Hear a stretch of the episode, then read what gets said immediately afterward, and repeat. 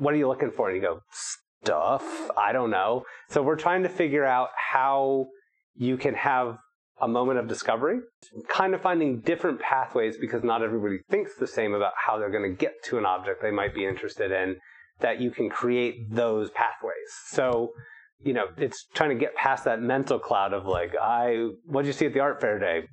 Stuff, you know, it's how, how do you make a more concrete, sort of sticky memory about things? Welcome to the Artelligence Podcast. Live Art's look behind the scenes at how the global art market really works. I'm your host, Marion Maneker.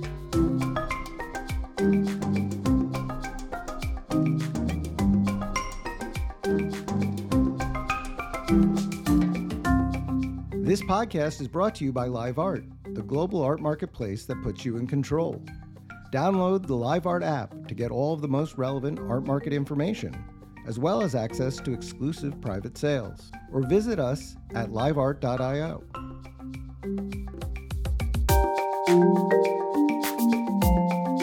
LiveArt is a platform for providing transparency to the art market. Our app gives users access to live auctions, in depth analysis, and historical price data for artworks. It is also a peer to peer trading platform. In this episode, we speak to George Odell, who heads sales at Live Art, and his colleague Kelly Kahn about their views of the current art market. We also take a little time to talk through how sales work on the Live Art platform. I hope you'll enjoy it. Thank you for taking the time to talk to me about uh, live art. But before we talk about the platform and how it works, I wanted to get a sense from you. We we had one of the wildest years in the art market in 2021. Uh, people went away to uh, ski or warm climates and things are beginning to start up again. So I wanted to get a sense. You've been talking to uh, buyers and sellers over the last uh, several weeks. I wanted to get a sense from each of you, sort of where you see the market. Uh, you know what you think the. You know, there's been some change in the capital markets that may affect the uh, these things. Sort of, you know, what's what's the state of play early in 2022? I think you know that that question about people going to sunny sunny or snowy places and, and being outside of the traditional markets. You know, for years we've talked about the art market being a global market, and now I actually think it is a truly global market. You know, with the with everything having to go online and be remote, people have learned how to interact, engage, trade, talk, discuss. And it doesn't need to happen over coffee on Madison Avenue. It doesn't need to happen during an art fair. It can happen over a phone call, over a Zoom, over a peer-to-peer marketplace as we are introducing into into the art contemporary art ecosystem. So I think in 2021 and 2022, we truly began what is a global market. You don't necessarily need to be in the tri-state. You don't necessarily need to be in Hong Kong, London. You can do things from afar. Yes, those hubs remain important and travel does remain important, but I think further people can be engaged with art, look at art, then decide to travel for pleasure and see art, but also in the business of art, do it from afar whilst doing other things.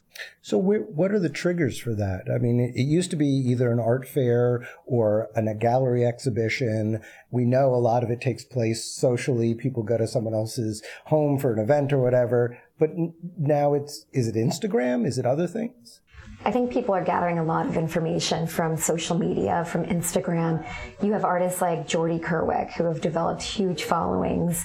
And, you know, you have a lot of clients coming to us saying that they found artists via Instagram, you know, that may or may not be represented by major galleries, but the way they're accessing that information is not necessarily the way they used to by walking into an art fair or walking into a gallery.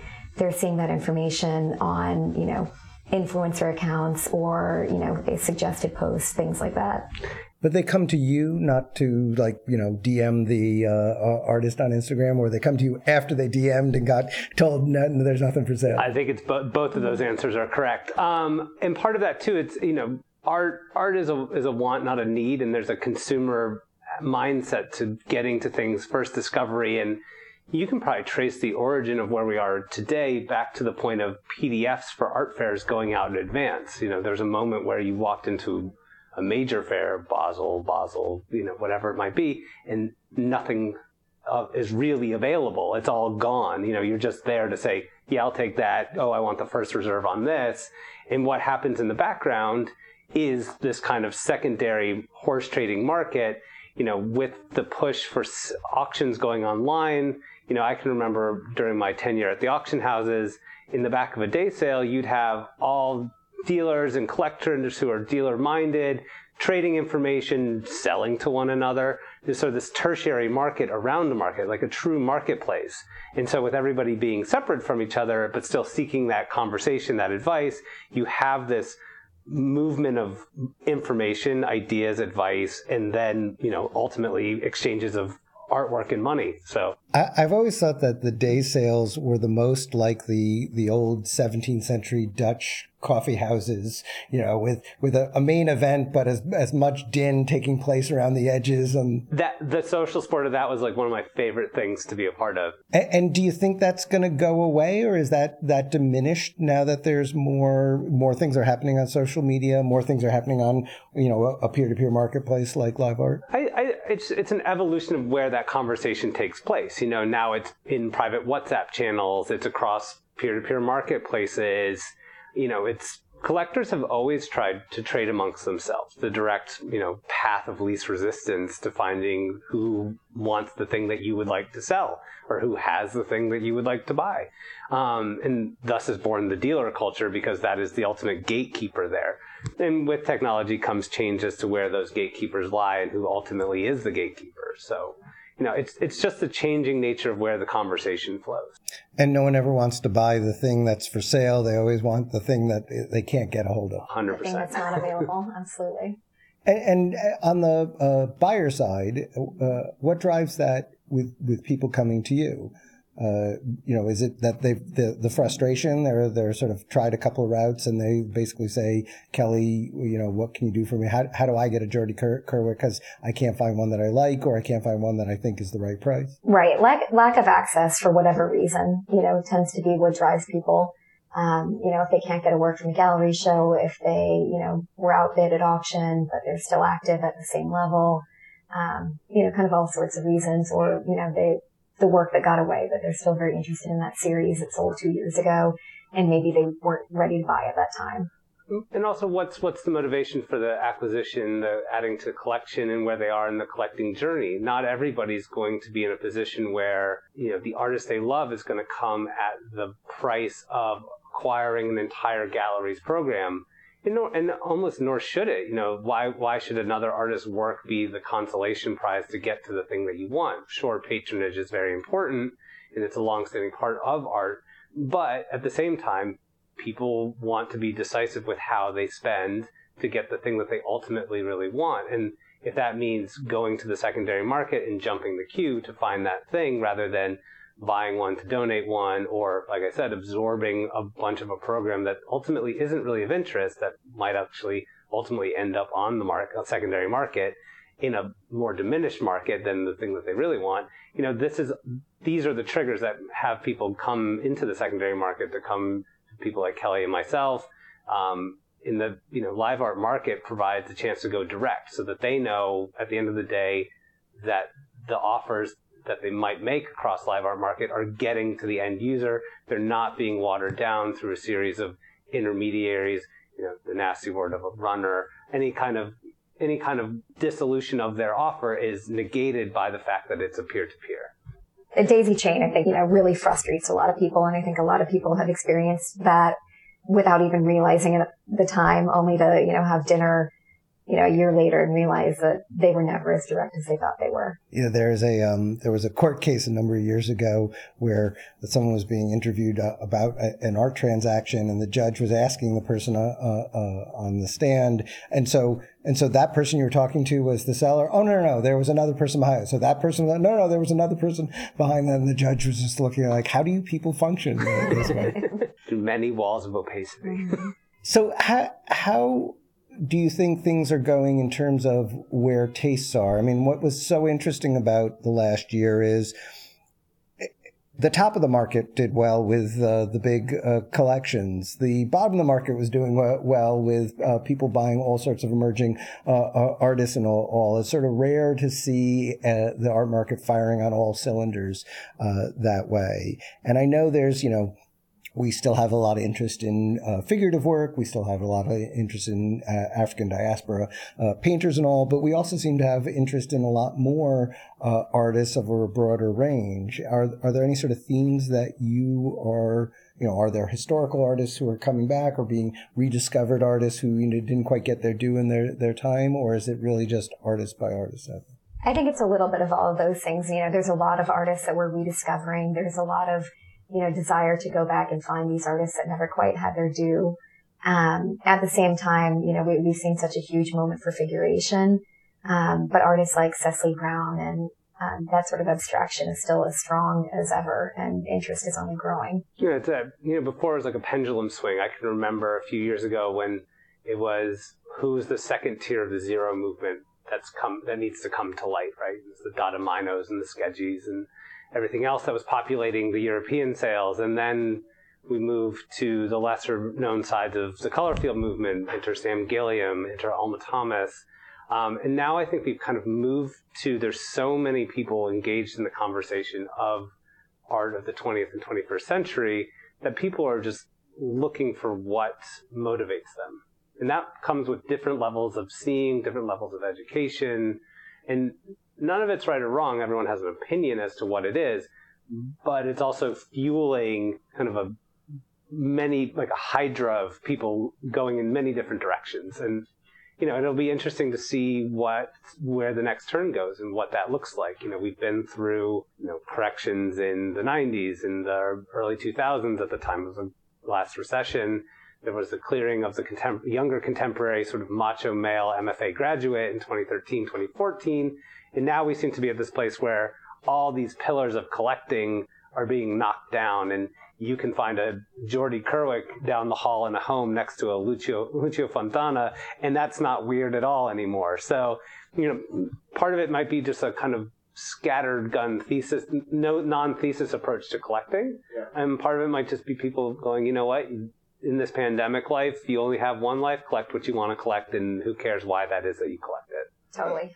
And do you think people are trading more than they used to? If if there's an eclecticism and a sense of like, uh, uh, uh, love the one you're with. You know, uh, I, I like this now. I'm going to ha- have it. I don't need to like build a certain type of collection. But there also feels like there's a little more interest in sort of I've had that for a while. I'm ready to move on. I, think there's a more educated. There's an emerging class, and I'm going to borrow a line from an interview you you just gave. Um, somewhere between flipper and collector is a new class called like a rising merchant class almost called the art buyer. They're not quite a collector yet, but they're not actively flipping everything. They're learning to live with what they love, but they're acquiring a lot. You know, maybe that's a lot of financial misfires. Maybe that's a lot of financial hits, but they are it's a group that is learning to live with art, learning what it means to be a collector, but they might not be into that capital C collector world yet. I'm not trying to be disparaging, but I think it's a it's an evolution of how you engage with buying buying art, living with art, and managing a collection because it is you know collection management is a financial burden to a certain extent more than a certain extent. It's one, it's one of the hidden costs that no one ever. Right. They uh, don't tell you about it when you drive it off the lot and and the bigger your collection gets, the, the the storage bill or the thing you need to build to show show it off. I, I my only guess is that you know you were saying this earlier about you know the buying the program and all. So much art collecting used to be about going to the gallery dinner, being uh, going to the artist studio, getting closer to the artist, and it feels like, and maybe this is just because of the pandemic, it's more now about being connected to other collectors through transactions or owning similar things that other people do, do. and and it's really a, a kind of social art market more than it is uh, about you know. Um, patronage or being connected to art. Yeah, it's almost it's almost like a personal salon, right? You you are at your apartment, someone comes around, they admire a picture, they say, "Oh, you should see the picture I have," and then you go see it, and what's next to that picture? Now you're interested in that. Next comes the introduction to try to find one for yourself, and that might be the gallerist on the primary level. That might be the artist studio, even you know, depending on how young the artist is, or it might be that person's connections at live art, Christie's, Sotheby's, Phillips, you know, some secondary dealer, whatever it may be. So if I if I come to live art uh, looking for something, either I'm browsing the marketplace uh, and, and, see a work that I'm interested in, or I want to get in touch with either of you. What what's the process? How does it does it better that I'm on the uh, uh, know what I'm looking for, or is it better that I just sort of look for so- something and then I sort of get in touch when I see the thing I want? It works both ways. You can log onto the app and you can see a selection of what we have. You can reach out and inquire on any of the works. If you see something and you're ready to make an offer, you can do that directly to the owner and they can say yes or no. Um, but we also have a number of people that reach out and just say, here's a list of artists that we're interested in. Can you let us know when you get anything in? Um, sometimes people want a more active approach and they say, I'm looking for work by so and so.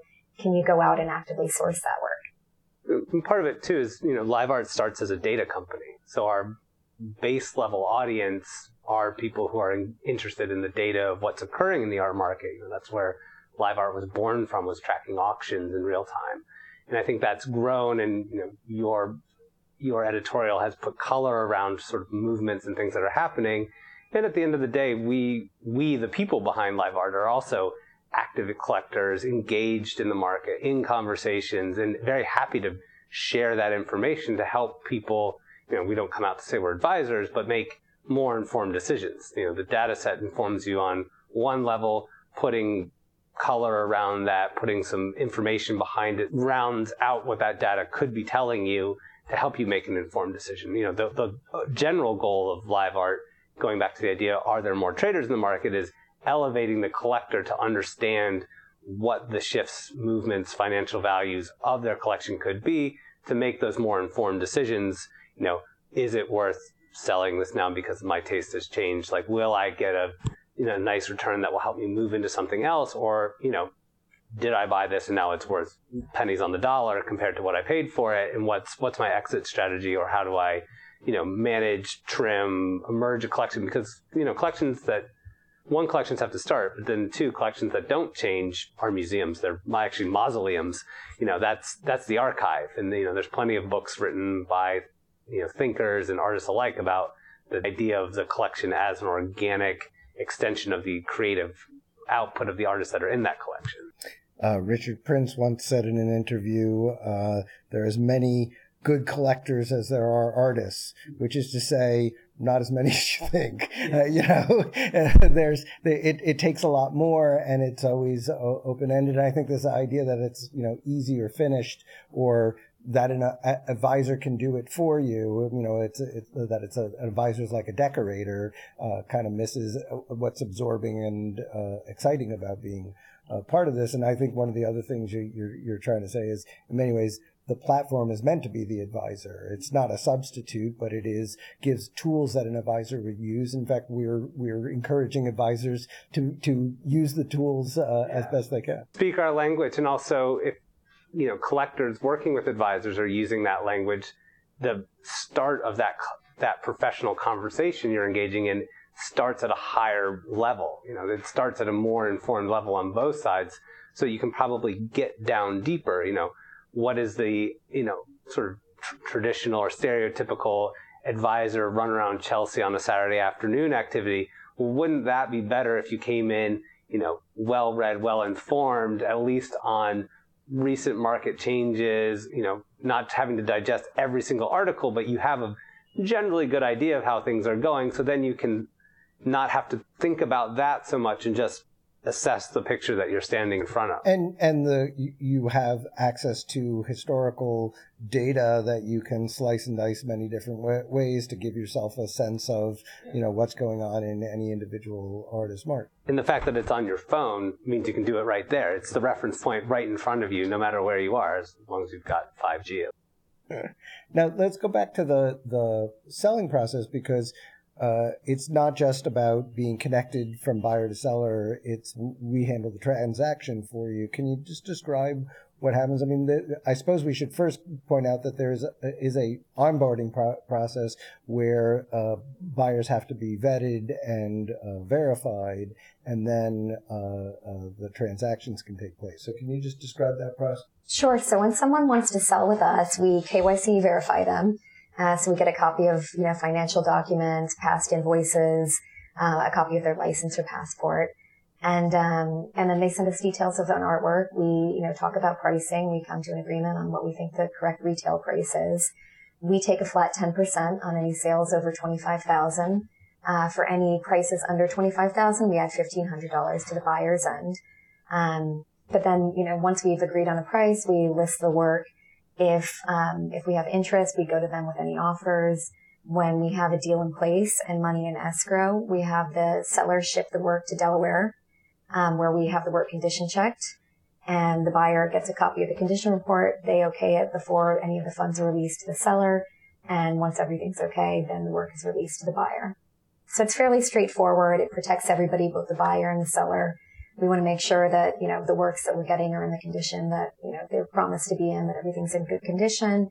And, um, you know, in that way, everybody kind of agrees and, and has all the information in front of them and the anonymity becomes a feature. It, it, it, it's easier for the buyer and the seller having an intermediary who takes care of some of the risk a- aspects of the uh, uh, transaction to, to know and have confidence that.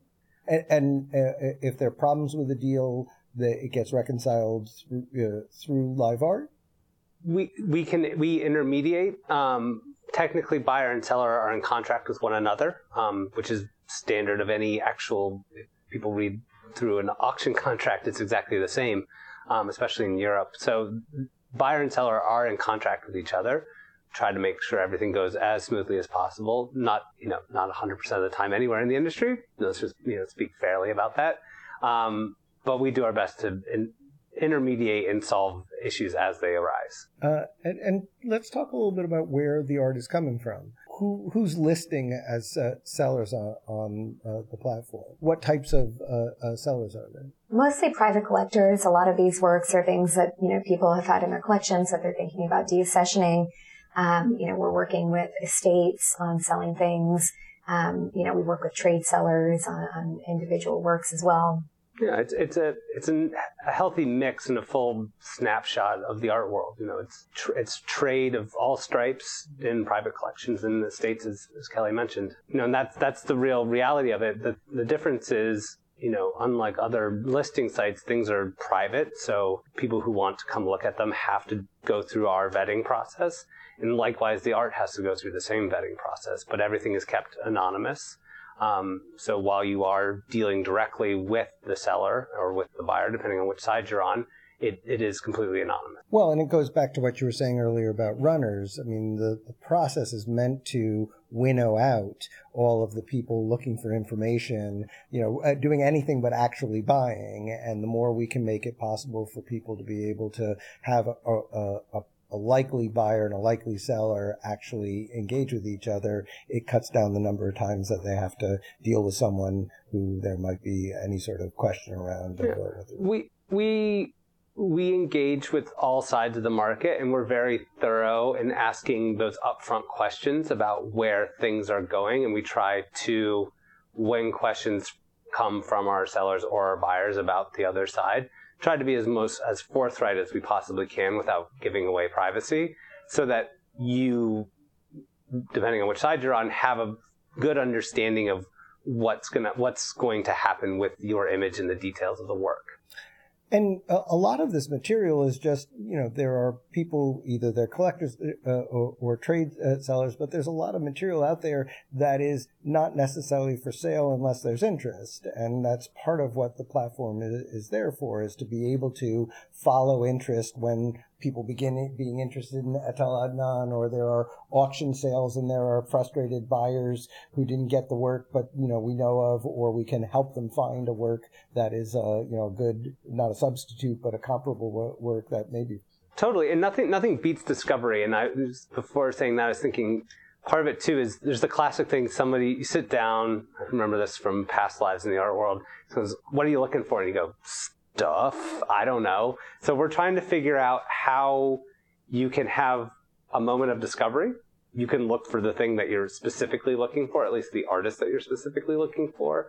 Or you might be more fluidly looking by genre or type or just kind of finding different pathways because not everybody thinks the same about how they're going to get to an object they might be interested in that you can create those pathways. So, you know, it's trying to get past that mental cloud of like, I, what did you see at the art fair today? Stuff, you know, it's how, how do you make a more concrete sort of sticky memory about things? Um, you know, and I think in, in time we'll see live art evolve into a place where, you know, we're not just facilitating the seller being able to show what they are looking to, to move onwards, but also allow buyers to come in and say, hey, I'd really like to find this, which could maybe spark that, get past that mental cloud and say, oh, I've got one of those and it's just in a box and I, you know what, I'd be actually very happy to sell that and like get a conversation going that way too.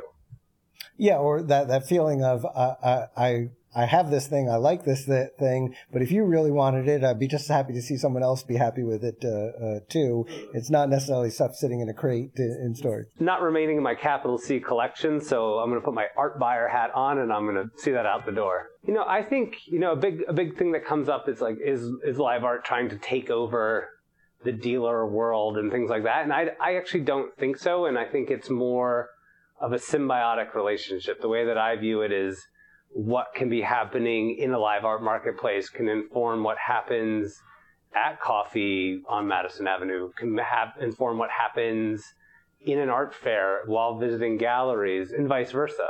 You know, those those two things can operate together more than separate. You know, they don't need to be siloed away from each other.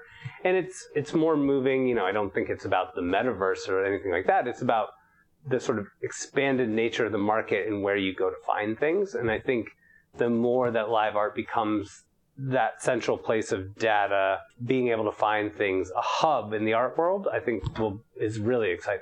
I think that's an important point, right? The uh, the high touch work of dealing with clients, which you two do at Live Art, but the the goal is for live art to grow and the platform to expand to amplify what you do, but not keep adding more bodies to do, do that, we would just uh, uh, soon see art advisors and dealers uh, and and collectors themselves do that themselves on the platform, so that that there's a, a way for it to expand. You know, art is special, and all types of art are special, and were special when they were acquired by different people. And as we said earlier in this conversation, collections evolve and things change. And the fact of the matter is, there's going to be more art today than there was yesterday, and the same will be true again tomorrow. And I've said it a bunch of times. And I, you know, there's not another auction you can put in the calendar, be it online. They're all online now, except for the big ones.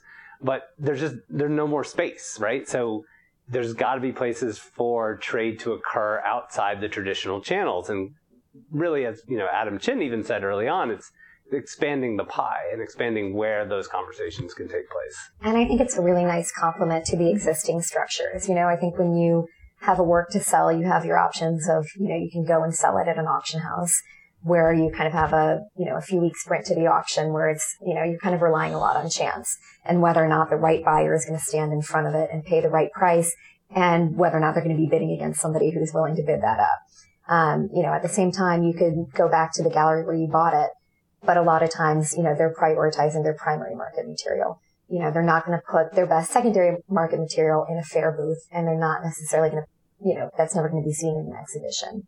And so I think there's a lot of room for what we're doing and, um, you know, it really presents sellers with a unique opportunity that wasn't being met it's the matchmaking of finding someone who's going to be excited about this thing, as excited as you you were, not someone who feels like, oh yeah, I, I made a promise I'd buy it back from you, so I guess I have to do, do that. Or sure, we can shove that as uh, lot 287, you know, in between six other lots that look a lot like it, and maybe some of those guys in the back wall will will, will want to pick it up for cheap at all. Totally, it's it's kind of about getting the exposure while also kind of mitigating risk. You know, it's not you're not burning the work at auction. And we're primarily primarily talking about the kinds of, you know, we keep using the detail as an example because this is the level of work we're talking about. Things from 50,000 to uh, what level? Like up to a million and uh, just above. You know, that proper, real middle market. You know, the average sale value on live art right now is around $100,000. Um, and that's trending upwards where in Q2 was about $75,000. You know, and that's, that seems to be where the middle market has settled into um, in recent years. You know, that's not to say that there aren't great things to buy below fifty thousand dollars or you know in the ten thousand dollars. You know. And, and and you've sold numerous things in the three, four, five hundred thousand dollars. Correct. And today we sold something for eleven thousand dollars. So you know, it balances out. it's all it's all in the mix. Uh, but the, the 11,000 is because you, you can make that contact in the sale. You're doing that to make uh, uh, a buyer and seller happy. The platform's not going to live or die on those kinds of uh, things at all. But these are the you know these are the sales that collectors also you know if they're just starting out, this might be where their budget really is and what they can really afford to put on their wall for a while, and then taste change, you know, needs change, and it's time to sell that object uh, and likewise, somebody wants to buy in, then you know maybe they missed their opportunity when it was three grand on the primary market, but they still want the artist. Um, and that's that's a that's a service and a value proposition that LiveArt offers because you are handling it direct.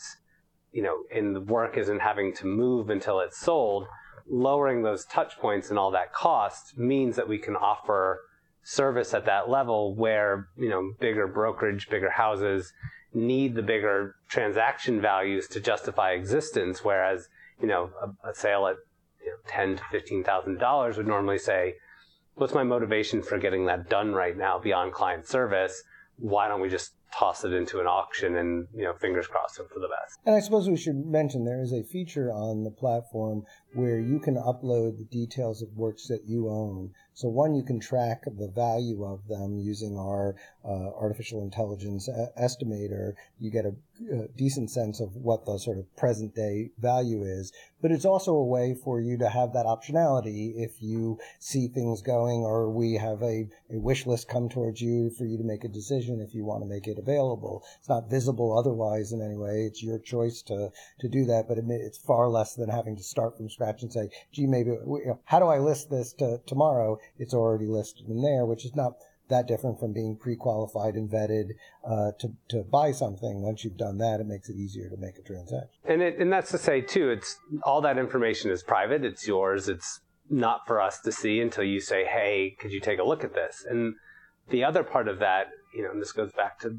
kind of expanding the pie, is there are things which ultimately are probably better placed back with a gallerist. You're probably going to get someone who can really tell that narrative of that artwork and really wax poetic about it and get the sale done for you. And at the same time, there's probably things where if you are completely money motivated and don't care about relationships, like go to auction with it, you are going to have a payday. So, and, and it's naive to think that all things should come to LiveArt or all things should go to auction or all things should go back to a gallery or a dealer. You know, it's all in the mix and all in the soup. And what's right one day might not be correct the next day. So it's it's about being as as a consumer, as a collector, it's about being as informed as you possibly can to make the best possible choice that you can. I think you know Kelly is very adept at making a, a good sale and getting people engaged and loving loving a new discovery, and that you know.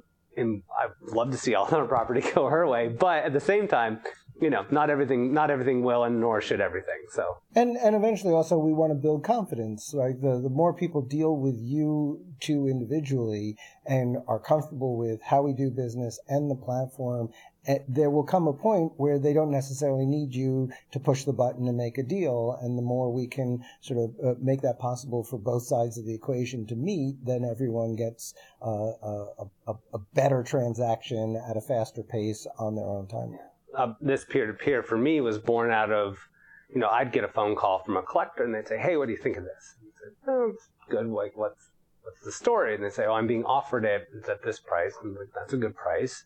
Uh, are you going to do it?" And they think, "Yeah, yeah, I'm going to do it." And then you check in a couple weeks later and say, "Did you did you get it? Do you have it at home? Like, love to come see it."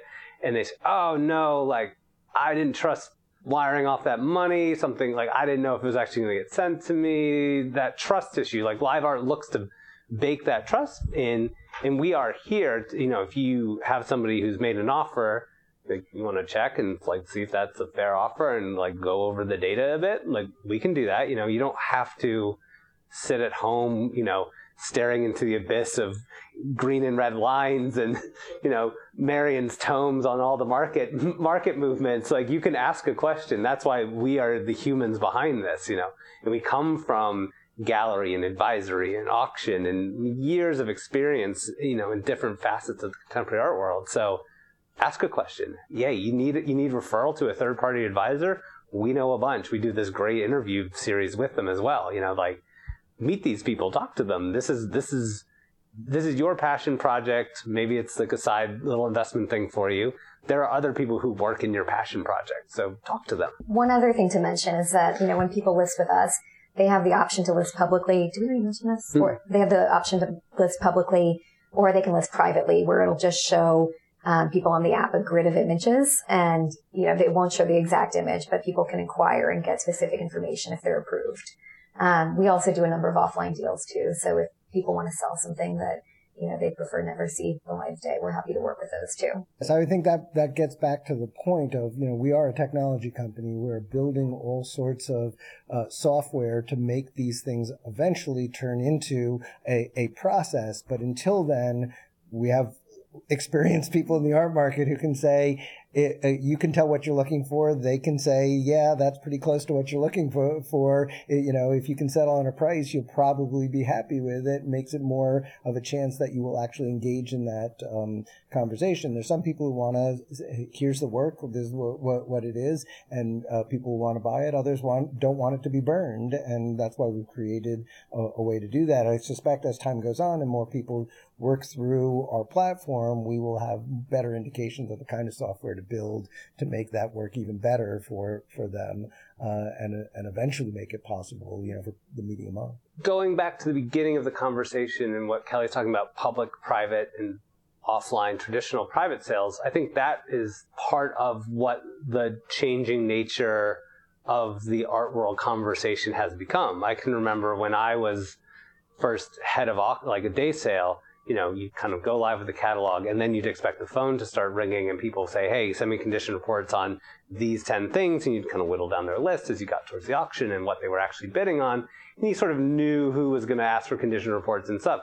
Enter the dawn of you know self-service over the websites, and all you'd know is that somebody looked at a condition report or requested it through a portal. And now with online bidding and you know the most you know change of the art world. People don't even want you to call them. They just they're going to do it themselves. It, they might tell you if they're going to come in and look at it in person, but other than that, you know, it's a you know some people want self-service. Here are my tools. I can make my decisions. I'll call you if there's a problem, but otherwise I'm good. And there are other people who want to come in, have a glass of champagne, have the chat, you know, look at the thing, wax poetic about it. S- sell me, sell me on this. Yeah, yeah, yeah, exactly. So every all those things and everything in between is the art world, and we just add a tool across, as we said, between public. Here's my thing. I someone's going to come along and buy it. Private. I want someone who's really keen to look at this, and I want a good hit rate of anyone who asks about it as a truly interested client. To offline. Hey, if you know somebody who's interested in this, why don't you give them a call? No, I think that maybe the the best place to um, sort of end is the online bidding has been around for quite some time. It took a long time for people to get comfortable with it. Will it work? Will they see my bid? You know, and then certainly in the last two years with the pandemic, it went from uh, maybe I'll try it to in many ways becoming a necessity because people either couldn't show up for the room or everything was in that format. It was easier. And so it makes sense for having that behavior become ingrained and comfortable to extend it to different aspects of uh, transactions because not everything's uh, an auction. If you can do if you can do online bidding in an auction, why can't you do online private sales? You can do online viewing rooms, gallery presentations. Why can't you do the same in a private sale? And and the art world has been selling. You know, this whole thing about the art world not being online. People have been selling art via email JPEGs for 20 years now. Totally. Since the Blackberries came in. Yeah, as soon as you could send a PDF with JPEGs on it, there you go. You know, we're off to the races. Well, thank you both for taking the time with this. I think it's helpful for people who don't understand uh, how LiveArt works to get a better sense uh, of it. And I've certainly learned a little. Thank you so much.